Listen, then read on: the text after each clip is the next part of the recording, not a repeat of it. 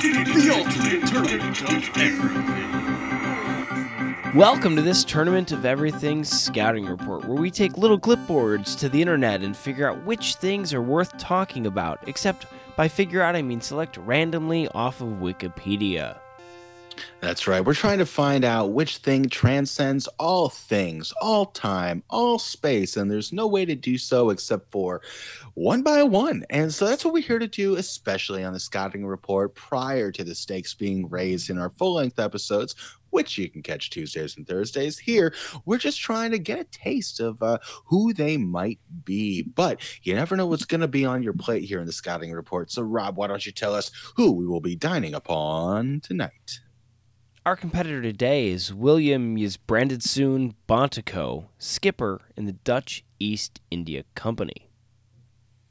Fantastic pronunciation of that fan diddly-tastic middle name there. Uh, excellent. I love it. He only made one voyage for the company, though, uh, between 1618 and 1625. He's got a little picture here. You can't see it, but I can, and it is pretty uh, undescribable. Yeah, it's hard to describe a picture of an old guy in black and white that's probably drawn in pencil, but he looks great. He's got a nice beard. Now his journal, the journal of his adventures, was published in 1646 under a journal that I can't pronounce because it's in Dutch.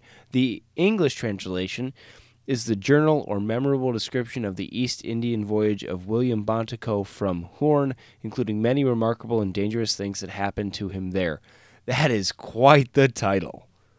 It is, but it tells you exactly what you're gonna get. Uh, this guy got born in Hoorn, in Holland. In uh, looks like at he lived uh, for a number of years. That number being twenty. Uh, in the year of 1607, whence he be uh, he succeeded his father as captain of the ship Bontekoe and 10 years later, the ship was taken by Barbary pirates, and he ended up at a slave market. He was bought free, but the ship was lost. In 1618, he enlisted in the service of the Dutch East India Company, and on a voyage to Java, he was shipwrecked along with part of his crew and continued in a lifeboat. After a grueling journey, including an attack by hostile natives on Sumatra, they reached Batavia on Java. Bontekoe was given a new command and an order to harass the Chinese coast. I certainly hope harass means something differently than what I'm thinking. I'm guessing that it doesn't. Uh, perhaps they shouldn't have been there. That the power of the sea seemed to be telling them that very thing, if not the pirates. Uh, but ultimately, in 1625, Bontekoe returned to Holland, and after his return, he settled down in Hoorn to live a quiet life. And uh, on March 1st, 1626, at the age of 38, uh, he married his wife. Now, he may have been forgotten had not for the writing in his journal.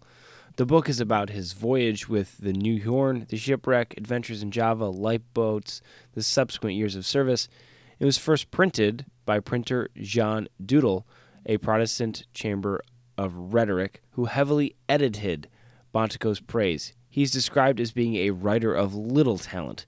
The book is illustrated with etchings and was a bestseller in the 17th and 18th centuries. Take that, New York Times list. You weren't even a thing yet.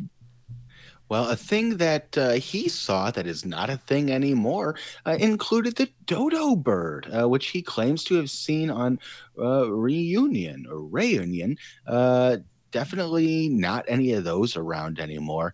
He de- he traveled, he explored, he wrote, and I guess he even doodled. Now, one of the adventures, I guess if you could call it that, listed in the book was a fire caused by a shipmate accidentally setting fire to a cask of brandy, causing gunpowder to explode and sink the ship. And of the 119 people on the ship, only two survived, one being himself. And that introduces, I guess, the lifeboat chapter of his finest work. We all need a lifeboat from time to time, a raft to keep us aloft in the tumultuous seas of eh, existence and being.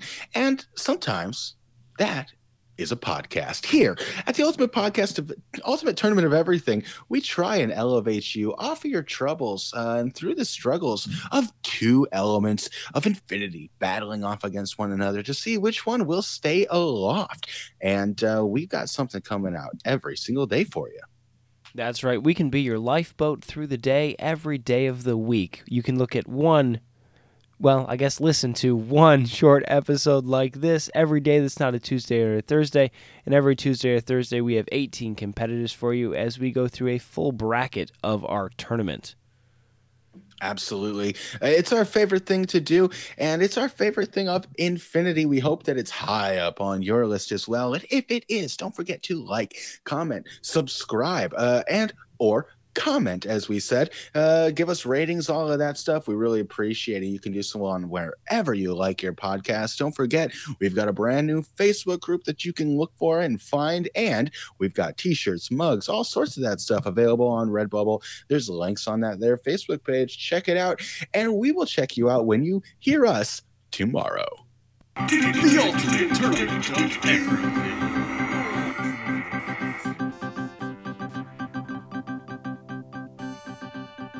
I wish I could see a dodo bird. They do not exist anymore. Our bad. Uh, yeah, our bad for sure.